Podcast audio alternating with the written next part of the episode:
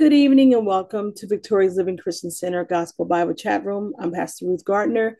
We are back after our long and much needed vacation rest. We are back and we are ready to start back getting into our grind with the ministry and studying the word and and just uh, doing the work of the Lord. So we're going to go ahead and get started on tonight. We're going to have Pastor John open us up in prayer and we'll take it from there.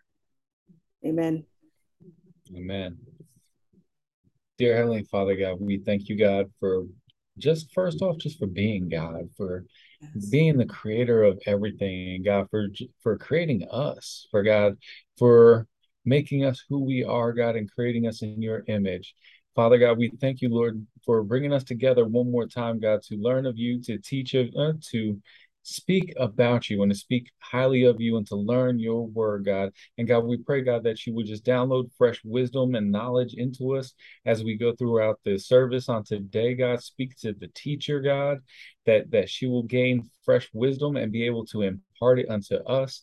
And God, we just thank you for everything that you're doing in this ministry, God, and for moving us forward. And God, we thank you and we just forever give your name the praise, the glory, and the honor. In Jesus' name we pray. Amen. Amen. Amen. So we are in Second Corinthians chapter 5. And last lesson that we had, we were talking about um, chapter 4, Second Corinthians, which pretty much um, gave us that scripture about our light affliction and um, that, you know, the things that we're going through now cannot be compared to what with the glory that we revealed. Like pretty much that, you know, um, we're pressed down and we're we're shaken on every side and pressed down and um,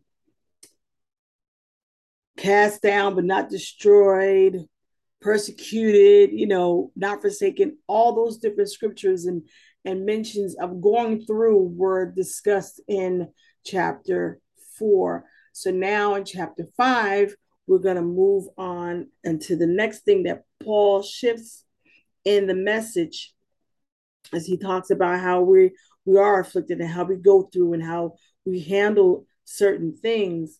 But um hold on i'm trying to log in. Oh my goodness gracious now what?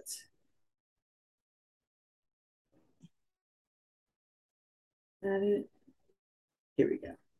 All right so I'm trying to pull up my Bible here. Hmm. That's interesting. It's saying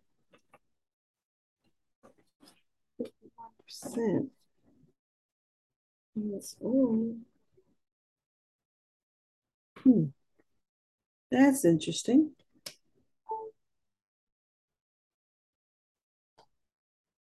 Okay, here we go. So on Second Corinthians chapter 5. And so we're going to go ahead and start the reading, and then we're going to go ahead and break down and discuss it a little bit. May stop it from from time to time just to talk about a little bit what Paul is saying. So Second Corinthians chapter 5, and we're going to be listening to the NIV version. Okay, and let us start. Corinthians chapter 5. For we know that if the earthly tent we live in is destroyed, we have a building from God, an eternal house in heaven, not built by human hands. Meanwhile, we groan, longing to be clothed instead with our heavenly dwelling, because when we are clothed, we will not be found naked. For while we are in this tent, we groan and are burdened, because we do not wish to be unclothed, but to be clothed, instead, with our heavenly dwelling, so that what is mortal may be swallowed up by life. Now the one who has fashioned us for this very purpose is God, who has given us the Spirit as a deposit, guaranteeing what is to come. Therefore, we are always confident and know that as long as we are at home in the body, we are away from the Lord. For we live by faith not by sight. We are confident, I say, and would prefer to be away from the body and at home with the Lord. So we make it our goal to please him, whether we are at home in the body or away from it. For we must all appear before the judgment seat of Christ, so that each of us may receive what is due to us for the things done while in the body, whether good or bad. Amen. So we're going to pause it right there. So, Paul is talking about our earthly house, this tabernacle. I want y'all to talk to me now. So, what is Paul referring to about this earthly house? What is he talking about?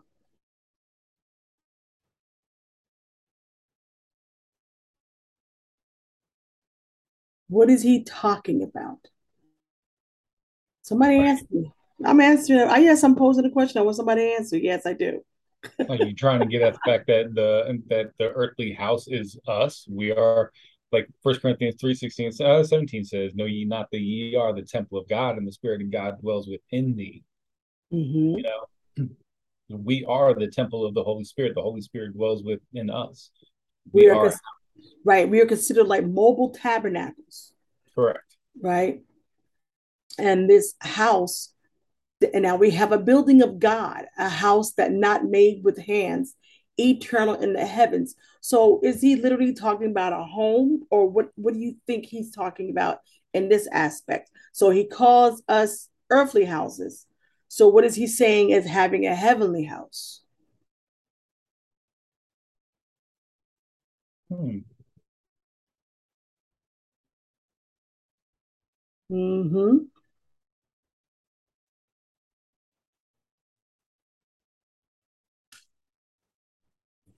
Is Joya t- can, is Joya still uh is she still unable to comment? So we have this earthly house, like you said. What is the earthly house? Pastor John, you said it was what? Our bodies. Our, our bodies. Okay, our earthly bodies. So what is a heavenly house then? So it does say clothed in our heavenly house. So I would say that this is going to refer to the book of Revelations where it says that we're going to have a new body. Amen. Very good. Our incorruptible heavenly bodies. Very good, Correct. Joya. Yes. Joya's chatting. Oh. I was trying to find it, uh, find exactly where it was written because I wanted to see how it was worded before I made a comment. Yes. So so Paul already is telling us that you know we we have these earthly bodies and and we have another body, our, uh, uh, incorruptible bodies that that God has prepared for us. That once we take, once we leave this earth, we will be clothed in our house, which is from heaven. So we groan, we groan. If if so be that being clothed, we should not be found naked. So for that for we that are in this tabernacle do groan being burdened not for that we would be unclothed but clothed upon that mortality might be swallowed up of life. So we're sitting here groaning and moaning. Our bodies we die daily. This flesh decays daily. And you know there's so much on this earthly body and this earthly house so many things that go on that we groan and we long for that opportunity to um, to be changed, the opportunity to uh, change our garments. Amen. Um, Amen. So we we want this this change. We we we groan for it. We we look for it. We we we we we anticipate it, and and sometimes our bodies uh, groan for. It. We have this longing, this long, passionate longing to be caught up with the Lord. Um, you know, and we go down and we read where it says, um, verse number eight, we are confident, I say, and willingly rather to be absent from the body and to be present with the Lord. They say that a lot and a lot of different when they talk when they say scriptures at funerals you know but even so, let us go back to uh, uh let's see. So now verse number five. Now he have brought us for the same self thing is God, who also have given unto us the earnest of the Spirit. Therefore, we are always confident, knowing that whilst we are at home in the body, we are absent from the Lord. For we walk by faith, not by sight.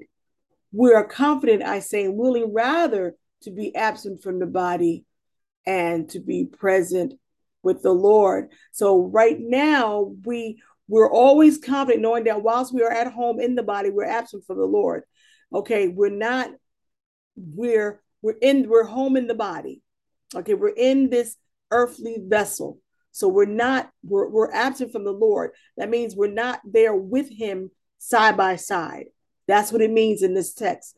So, for we walk by faith and not by sight. So, we believe that even though we're not present with God, and we're in this body and we're out of God's presence, we still are confident to say that whilst we are home in the body, we're absent for the Lord. For we walk by faith and not by sight, because our walk has shifted from this world. We're like strangers and pilgrims traveling through. So even though we're in this earthly tabernacle, or we're in this earthly body, we're here in this world, we know that there's another body that God has prepared for us. And so while we are yet here, we are absent from God, not in presence, in his presence, but we walk by faith, knowing that's why he says in verse 8, we are confident, I say, and willing rather to be absent from the body and to be present with the Lord. Can I, you say something? something? Yeah, can I interject something? So this is talking about the body and talking about the natural body and then the spiritual body, right? Yes. And talking about being absent from the Lord. What is it that can separate you from God? Nothing. Sin. And we're born in sin and iniquity. So within this flesh, we are separated. We can't see uh, see him. We can't necessarily physically walk with them. Mm-hmm. That's why so, we're we're corruptible so right now. Go ahead. Go ahead. That's, go ahead, that's why we are corruptible. That, uh, so, in the very garden, when Adam and Eve sinned and took on sin into this world and into the body, which passed on throughout the entire its entire lineage into us today, that's caused a separation that should have never been. Now we have by faith we are um, through Jesus Christ we are redeemed of our sins, but that redemption, that true redemption, where we are in our incorruptible body, won't be until we make it into heaven. And then we will be back to the place that we were supposed to have been, where we can walk side by side with God. Right. Very good. Very good. So,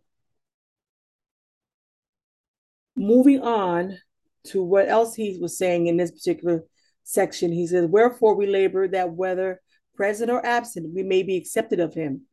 We must all appear before the judgment seat of Christ, that everyone may receive the things done in his body according to that he hath done, whether it be good or bad. So while we are here, we make it our goal. We make it our goal to please him. That's why we walk by faith. We rather to be absent from the body and to be present with the Lord. That is that groaning. That is our longing. That is that is what we are hoping. That is that blessed hope. Okay, that we will one day be reconnected, be reunited with Christ, and we will see Him for what He for who He truly is. We will see Him face to face. We shall meet Him in heaven.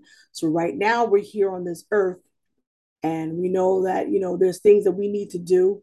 So that's why we have the confidence in knowing that because of our faith, we walk by faith and not by sight. We're not believing the things that we see, but we're believing what, what the word of God says. We're holding on to faith and we're believing God, that He's coming back, that He's coming for us, and that we are in right standing with Him, that He died for us, and, and because of His death, we are now in right standing with God, and that now we are going to see God. So we're walking by faith, we're believing and trusting that we will see Him. So we wait with great anticipation. That's where the groaning and the longing comes in. We want like, hurry up, Jesus, come on. So, but in the meantime, we still labor, we still walk, and we still do according to the scriptures. We still do according to the word of God, what God requires of us.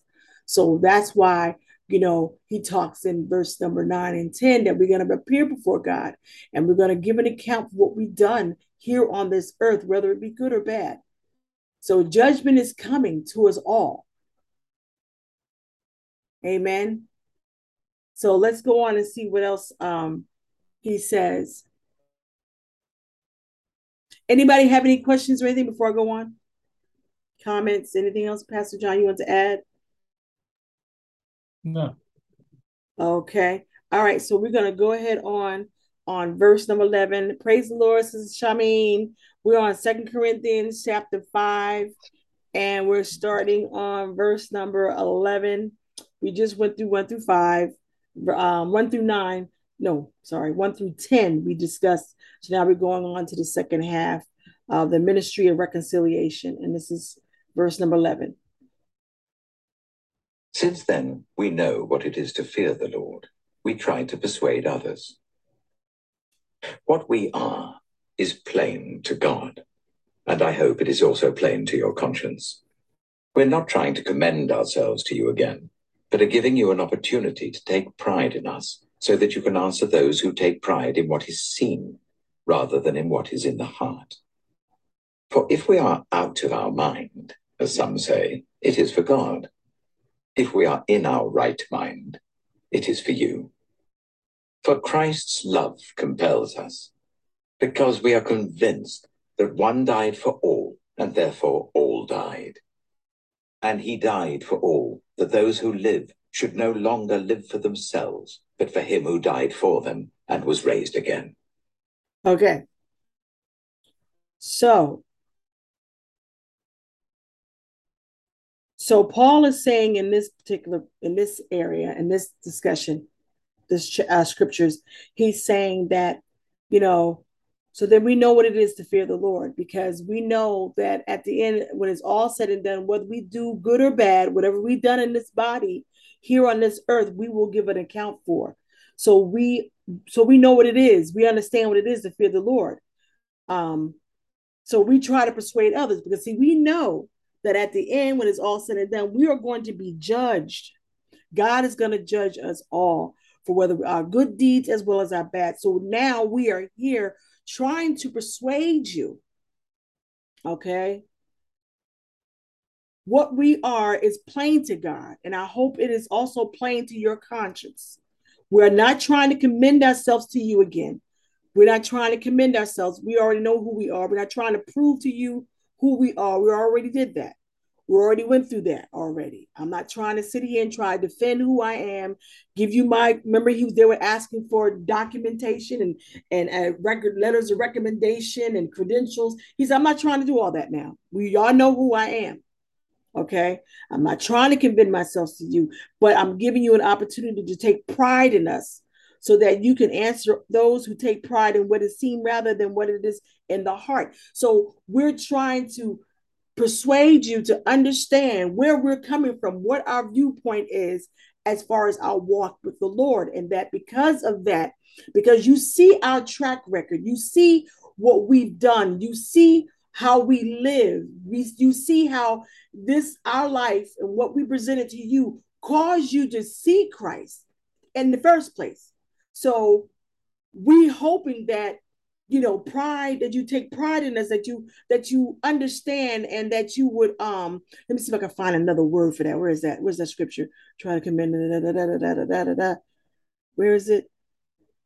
That's verse number 12 so king james 12 says for we commend not ourselves again to you, but give you occasion to glory on our behalf, that you may have somewhat to answer to them which glory in appearance and not in heart. So we we're coming to you so that you can understand in your conscience that what we're doing and how we're living is right, is holy, it's commendable, it's an occasion to glorify God because you see God in us.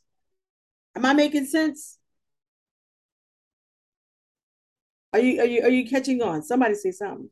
Amen. Okay. So so so he's saying we're trying to show you that through our walk and through our lifestyle, because of what we presented to you, how we came to you, how we ministered the word of reconciliation, how we ministered about God, how we taught you the things of God, that you would be able to give glory, not to us, but to God concerning this, so that when people, so so when people come to you, okay, you may have somewhat to answer them with glory in appearance and not in heart. So those so you'll be able to take so you'll be able to tell the fake from the real. Pretty much. Because here's the thing. What we do here god only knows our motives of our hearts. God knows the motives of our hearts and everything that we do here on this earth god is going to judge now he could he knows whether we were doing it from a place of sincerity and he knows also if we're doing it from a place to be seen and what Paul is saying to the Corinthians is that I'm hoping that you guys will see and understand that where we're coming from, we're coming from the sincerity of heart. We're coming because of our love for you and our genuine care for you. Because remember, we had all those other super apostles coming through saying stuff because they spoke eloquent, eloquent words and that they were winning some of those people over to the point where they were starting not to follow Paul and not to believe Paul. So Paul was coming up against those um super apostles at this point. So he's saying, I'm hoping that what I'm showing you, what I'm instilling in you, will give you the discernment to know what is real and what is fake. Because then you'll know whether or not they're doing it to glory for themselves or they're doing it to glorify God. Amen. Amen. Okay, so then he goes on to say, all right, so we're trying to win ourselves. We take pride with, with the heart. If we are out of our mind, as some say, it is for God. And if we are in our right mind, it is for you. For Christ's love compels us because we are convinced that one died for all, and therefore all died. And he died for all, that those who live shall no longer live for themselves, but for him who died for them and was raised again. So he went on to say, so if we're talking, and if they're saying we're we're we're off, we're out of our mind, yeah, it's because it's for God, because God takes the foolish things to confound the wise. Remember that scripture? Mm-hmm. So it may not make sense to them. It may not make sense to those super apostles or those that are out here who do not have the heart of God, who are not really walking in the true light of God. So what we're saying may not make sense to them. And so he says, so we talking and they say we're not making sense, that we're out of our minds. And yeah, it is for God. But but if we're in our right mind, then it's it's for you. Okay, so if if if you don't understand the things of God, once again, you'll say, I'm out of my mind. But if you understand the things of God, then you say, I'm in my right mind because you understand. So God is giving you the revelation of understanding what we're talking about. So it doesn't make, so it's not crazy. It makes sense to you. But if it doesn't make sense to you, then it's, it's God. Am I making sense? what I'm saying is, let me see how I can put it a different way. So if it's crazy to you, it's because you're not walking with God. But if it, but if, but if you're saying I'm in my right mind, it makes sense. Then you are walking with God. But if I'm saying it and you're getting like, I don't get it, he's talking crazy, then you're not where I am. But if you understand it and you say, okay, he's in his right mind, he's not crazy, he's making sense, then you're where I am. Okay. For Christ's love compels us because we are convinced that one died for all and therefore all died. He died for all. And so we all died. Because of his death, we died. We, he died for our sins. And because he died for our sins, then we all died. Because he his his death paid the penalty for our sin because the wages of sin is death. So his death paid because because he died for all, therefore all died. Everybody who believes in his death, everybody believes that this is what Christ did at cross at Calvary, therefore you died as well. And he died for all that those who live shall no longer live for themselves, but for him who died for them and was raised again. So, because of that, because of that, his death, we don't live for ourselves anymore. We live for him.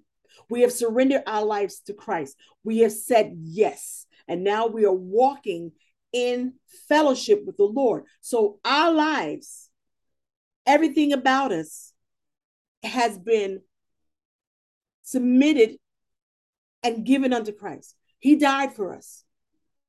Okay? And because he died for our sins, we all died. So we're no longer uh, held by the sin. We're no longer judged by that sin because Christ died for us.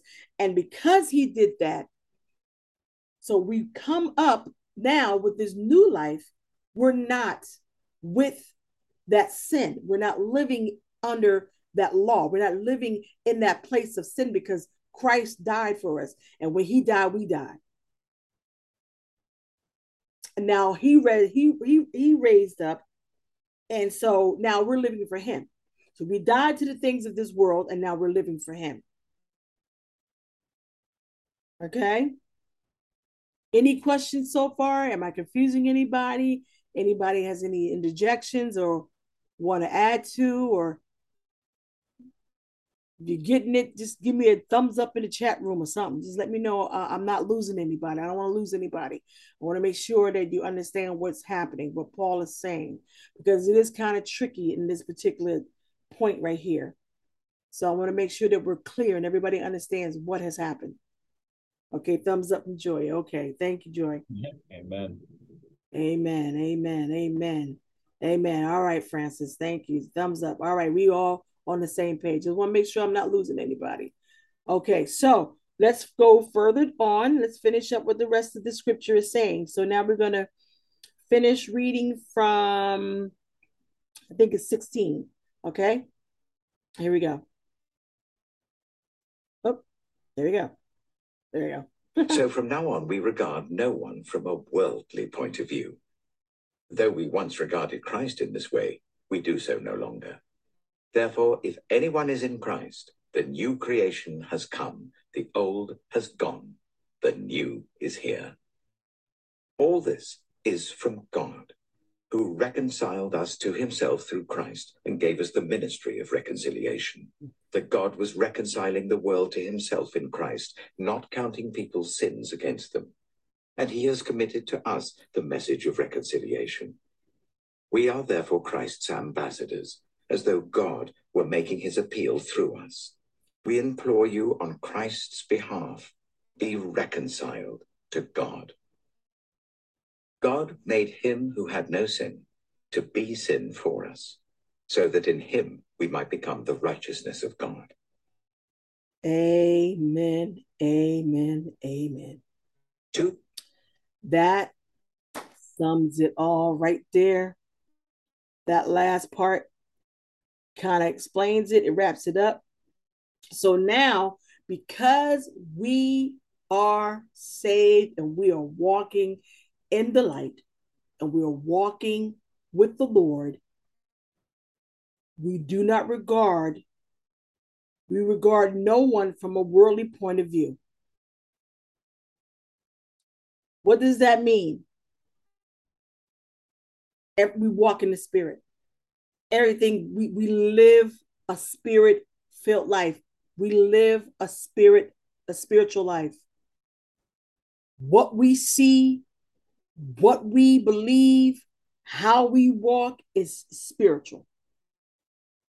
no longer carnal, no longer things of this world. It's all spirit. Our walk is spiritual. Our life is spiritual. So we don't take on a worldly point of view. That's why we can't talk to somebody who's not saved about the things of the spirit because they will not understand. You cannot go to somebody who's not saved and talk about the Holy Ghost, talk about spirits and demons, talk about, you know, things that are of the spirit because they would not understand. Because our point of view now is different. You know, just to talk, just just tap on a little bit about the alphabet community. We don't, that's a good example. That's their point of view, that it's okay, that is acceptable, and that is just it's, it's their truth. But on a spiritual point of view, we know that it's sin. It is against the laws of God. So we no longer regard anyone from a worldly point of view.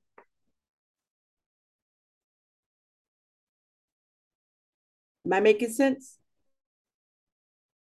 That's one example. Uh, what's another example of seeing something that has a okay, pro-life, abortions. The world says it's okay. Well, now they got a ban on it, but but but, but the fight is that women feel they have the right. You know, it's my body, this, that, and the other, and that is an area of debate. There are certain situations where people feel that it's, it's it is liable. Then there's certain situations where people just they just don't want to, you know, they just want to get an abortion because they don't want the child. But that's murder. But but the world point of view don't see it as such. They see it as, you know, I have that right. I don't I want to terminate my pregnancy, no no medical issues, no risk of death or or, or, or of, of anyone dying, of the, the baby being in danger or the mother being in danger or or any type of any type of medical issues. Everything is good. Both parties are healthy, no signs of any type of abnormalities whatsoever, but they just won't don't want the child. To drive your point home when you said about, you know, um, using that same example that you were just giving to drive that point home about the world not understanding. If you tell them that abortion and all of these abortions are likened to child sacrifices, and that is ushering in a spirit of Molech or Molech, right. the god of child sacrifice, and you start going into the the the demonic aspect, yeah, aspects of what abortion actually is, no, they won't understand that. Yeah, mm-hmm. they won't. Nope, they won't. So that's, that's why that is yeah. That that's that's that's the worldly point of view. So we no longer we don't we don't live on that level. We we don't walk on that level because it's all spiritual. Everything's connected. That's why we walk by faith and not by sight. We don't go by what we see, we go by what we know. Our faith and what the Spirit of the Holy Spirit is telling us, what the Word of God tells us, because we live for Him now. Because we believed, we accepted God. It's the, the scripture, the heading for this particular section is called the ministry of reconciliation. We are reconciled back unto God because He died for us and when he died, we died. We died to the things of this world. We died to the sins of this world. So now we have been resurrected in the spirit to walk with God in the spirit, with the Holy Spirit. So these things, these issues that are going on in the world, we don't we don't condone it because spiritually it's not right. Spiritually it's it's wrong. It's against the word of God is against what we believe. So, with that being said, you know, um, though we once regarded Christ in this way, we do so no longer. Even Christ, Christ at one point was, you know, human, but now he's no longer, he's God. He's in his deity now. So we don't regard that. We don't regard that Christ in that way. He's he was man, but now, but God, but Jesus is Jesus is the Son of God. He's the Son of God. At one point, they say he was a man. He was he walked on this earth. He was flesh, but he took off flesh and took on his. that was my watch telling me it was already off. Not because he, uh, yeah, all right, all right, Siri, whatever you say. But Jesus, that threw me off. Jesus took off his flesh and took on the incorruptible. He went through the process that we're waiting with great expectation to happen. Jesus done it. So now he's he's up there. He's he's good. So that's why they don't regard, regard him as same way as what he's saying in this part that they don't regard him in this way. We do so no longer. We did regard him in this way, but not any longer. Okay.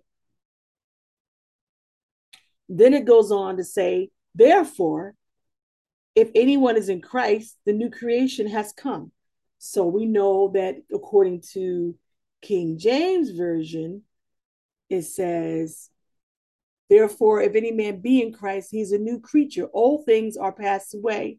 Behold, all things are become new and all things are of God, who hath reconciled us to himself by Jesus Christ, and has given unto them, nope, and has given unto us the ministry of reconciliation. To it that God was in Christ, reconciling the world unto himself, not imputing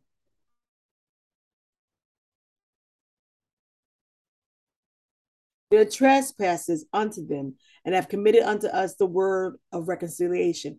So we know that if we're in Christ, we are a new creature, just like Christ. He was a new creature. So God was in Christ, reconciling the word world unto himself, not imputing their trespasses unto them. So God came down and was reconciling the word to, world to himself. He was coming down, showing us a better way. What does reconcile? Who can tell me what reconciliation means? You know, I'm going to ask you that, right? What does reconciliation means? Who can tell me reconciliation?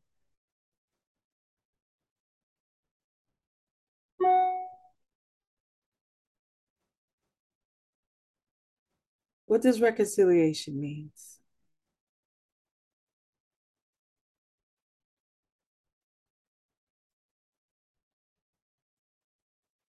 What does it mean to be reconciled?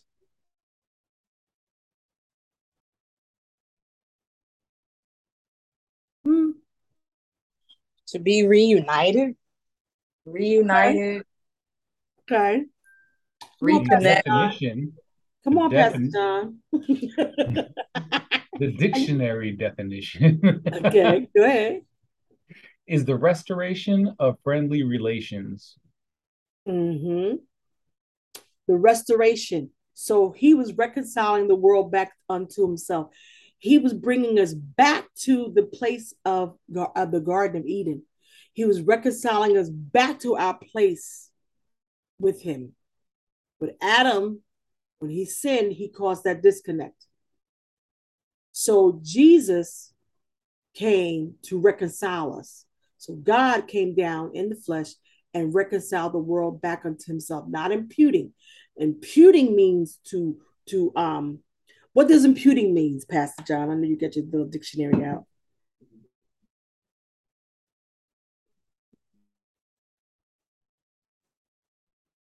but it means to impute, imputing. I M P U T E. Q U. I M P U T E. Impute.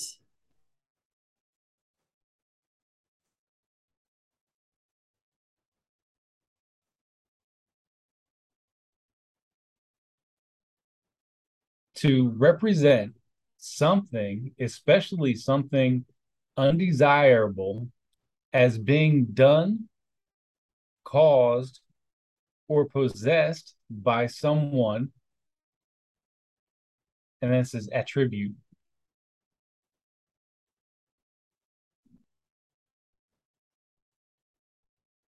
Okay. Trying to see what uh, I'm trying to find it. Okay, impute. Okay, yeah, represents something, especially something especially undesirable. I see it as being done, caused, or possessed by someone, attribute. So when you impute something, it's like it's kind of like you're forcing someone to do it, like you're assigning a scribe or you're you're you're you're you're like pushing it on to somebody.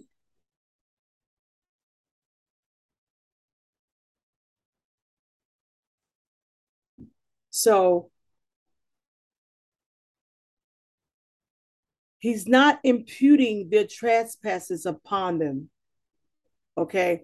He's he came to the world to reconcile us back, but he did not impute like pushing it or or or what can I how can I say it? He didn't like throw their throw their uh sins in their face. He came to reconcile us, not saying, you know, he didn't do it in such a way like, ah, like, okay, for instance, he didn't do it in such a way like, ah, you're going to hell, all you are damned to hell. Um, you better follow Christ you know, you better get your lives together or you're gonna you're gonna die and wake up in hell and and you know fire fire and brimstone. That's imputing your trespasses upon him. Like he reconciled us not by throwing our sins up in our faces. Okay. He didn't do that. He just came down and he just committed to the reconciliation, redeeming us back unto him, showing us a better way, showing us love, healing the sick, you know, raising the dead, performing miracles, showing about love, showing compassion to the people, meeting the needs of the people. That's how he reconciled himself back to us through through Jesus Christ. That's what God did. He didn't come down here with a hammer saying, "I am the God of Abraham, Isaac, and Jacob and you're going to hell if you don't get your right yourself together. Now he talked to the to the Pharisees and Sadducees like that because because they were hypocritical. But for the people, for the lost souls, for the lost sheep, he did not come in that manner. He didn't come like, you know, forcing anyone to take on Christ or come back and be redeemed or reconciled back with him. You know what I'm saying? Yeah, he came he came back for a relationship. Right. He That's, didn't come. Oh, he, he came back for a relationship. Yes. There you go. There you go. There you go. the relationship the relationship was severed with mm-hmm. Adam. You saw how he God walked with Adam in the cool of the day. And so God wants that back. Yes. So he wrapped himself in flesh and said, I want to come down to be to walk among you again right. and to also have more opportunities where you can walk with me in the spirit. Come on. Come on. And the only that is through and the only way to get to that is through Jesus Christ. Once you start developing your relationship and actually put in effort to and not even worry about all the other stuff, but just forming a relationship with God, mm-hmm. he'll take through realms of the spirit that, you know, and you'll have experiences where you will be walking. He will translate you and all that, all the other deep stuff that people who don't ex- call it witchcraft and all that stuff. But it's not. If you're in a relationship with God, He will, and He actually knows your name, and, and you spend time with Him. That relationship, He He wants that back. Mm-hmm. That's the simplest way to put it. He just wants relationship. Yep. How I look at it, he just want he just want his relationship with us. Right. I didn't mean to cut you off, but that's that's just yeah, that's putting it in a nutshell. So he didn't come down here trying to force anybody to do anything. He was just he just wanted that relationship. He just wanted the fellowship back. He wanted his love back. He wanted he wanted his children back. Just like a, a, an adult, like someone who wants their child back. You know, yeah, they get on your nerves. I mean, Israel got on God's nerves so many times. You know what I'm saying? They get on his nerves, but he still loved them. So he said, you know, instead of me coming down hard, let me try this way. Let me try through just love and showing them compassion and show, you know, I just want to, re- I want to relate to you. I want to talk with you. I want to, like you said, walk with you the cool day. I want to, I want to reconcile. I want to be brought back in relationship with you. And that's what he did. Okay. And because of that, because it was successful, because we've been reconciled. Okay. Now here we go. We've been reconciled. It was successful. We have been reconciled back to Christ. We have been reconciled back to God. And now we're walking in newness. We're new creatures in Christ.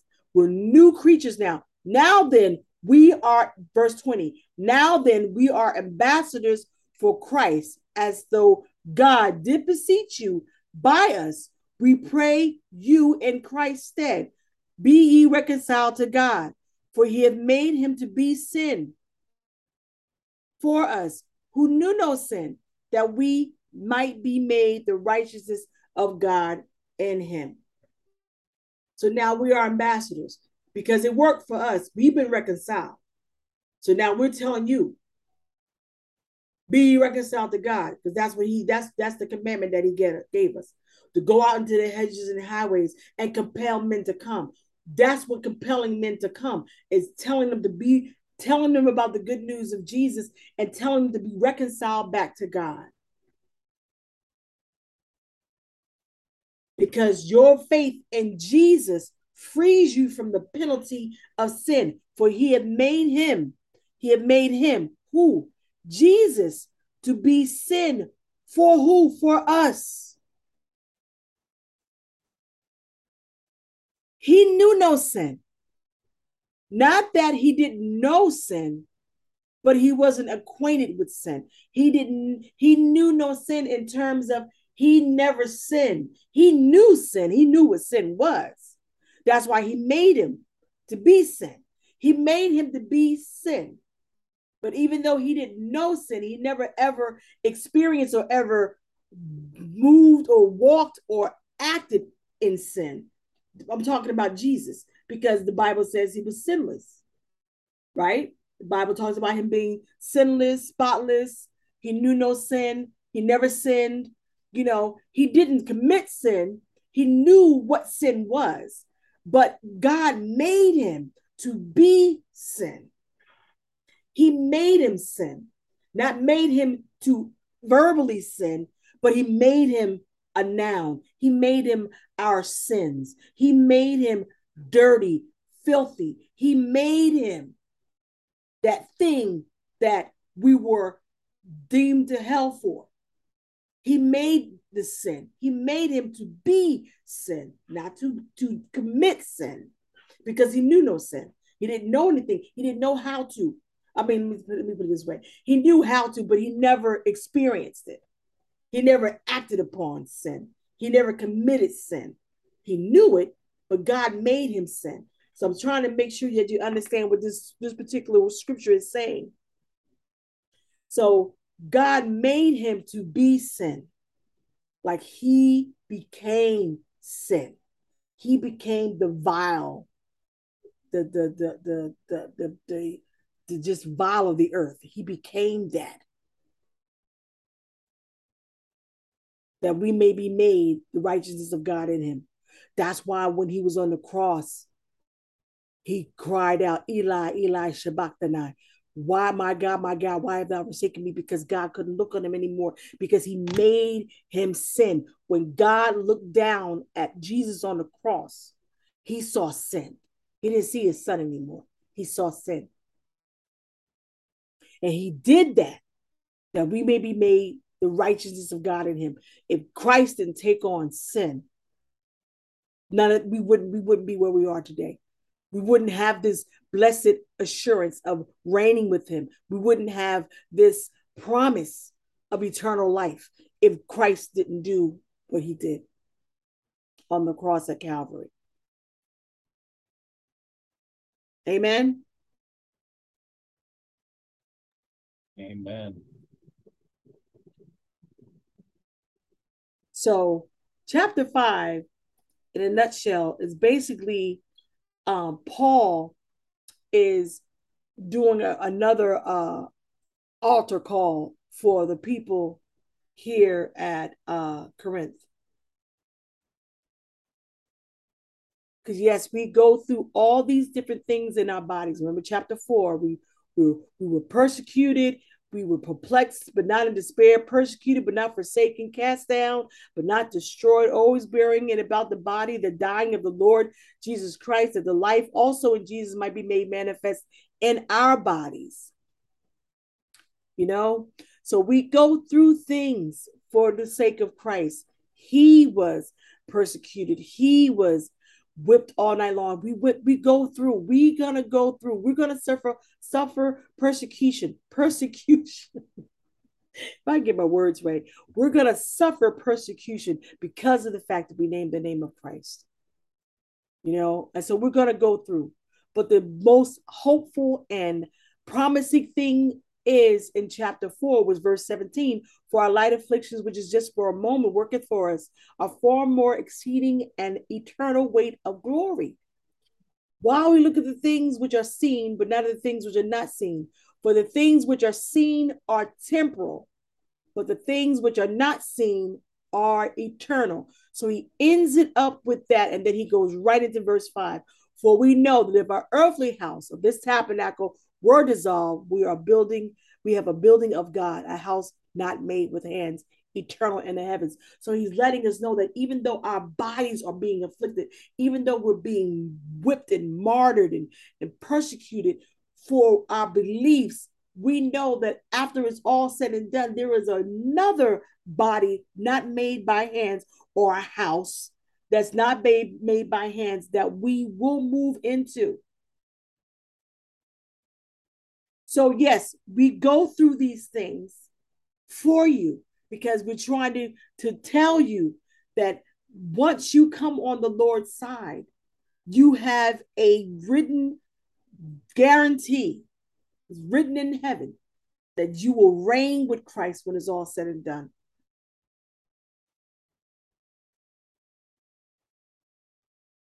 We know that we're going to go through. We know that we're going to be persecuted. We know this. But the thing that gives us hope is the fact that we are in Christ. And because we are in Christ, we have the hope of glory. We have a guarantee of eternal life. As long as we continue to walk with the Lord, continue to follow his statutes, continue to do all that he's required for us to do, to live a holy life to the best of your ability. No, you know, we're not perfect, but we seek perfection every day. We strive for perfection. That's maturity. That's to get stronger in the things of God, to trust in the word of God, to trust God. We strive daily to trust in the Lord, not to not to uh, come to our own conclusions. Proverbs, what was it? Proverbs three, five, four, and five. Trust in the Lord with all thine heart and lean not to thine own understanding in all thy ways. Acknowledge him and he shall direct your path. Trust in the Lord and lean not to your own understanding. Don't try to figure it out. Trust God. What does the word say about it? What did the, what was the promises of God? God said in Romans, Acts, Acts, for the promises unto you and unto your children's and your children's children, as many as the Lord God may call. Let me make sure I said that scripture right because that was my scripture. That's my scripture that gives me hope. That's my scripture that I've hold on.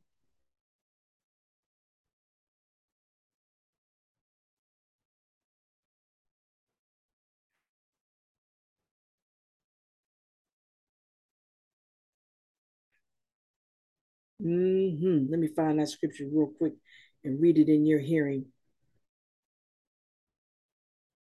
Acts 2 and 39 For the promise is unto you and to your children, right? And all that are, are far off, even as many as the Lord our God shall call. That promises to you and your children. Promise, God. Hallelujah.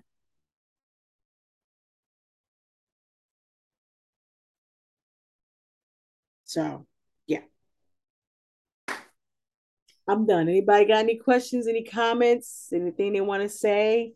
I hope this was a blessing. I hope that you are encouraged to know that this light affliction is only for a moment. We go through, but there's a light at the end of the tunnel. We we we we get hard pressed, but God is our answer.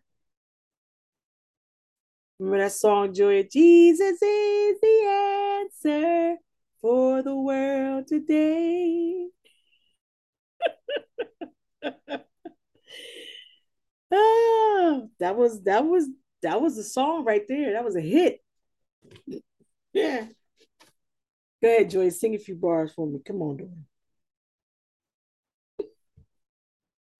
I don't even know that song.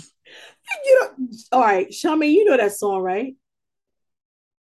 It's an old, it's an old Bible Sunday school. Y'all sang that song, little kids.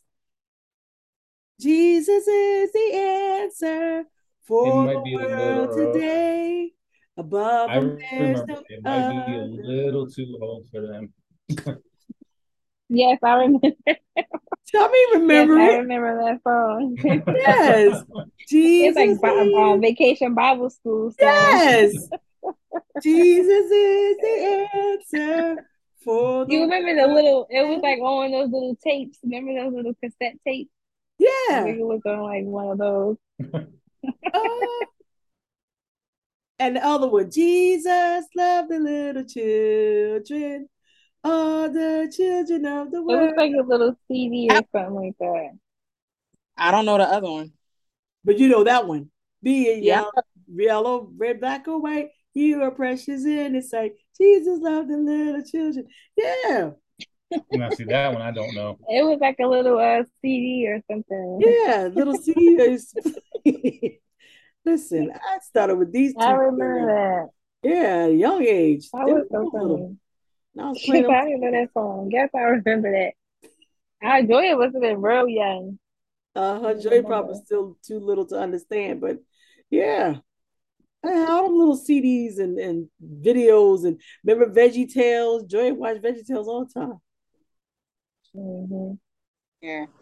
I know Jesus loved little children, but I don't know that Jesus is the answer. Didn't they have? Didn't they play that in a commercial? Jesus is the Jesus is answer. the answer. I think they might have, but I that was was that was commercial. yeah, there was a whole bunch of little kitty songs we used to sing. And Father Abraham had many sons, all them. But yes, Jesus is the answer. So, um, so we're gonna go ahead and close. Go ahead, Joy, close us out in prayer, please, dear.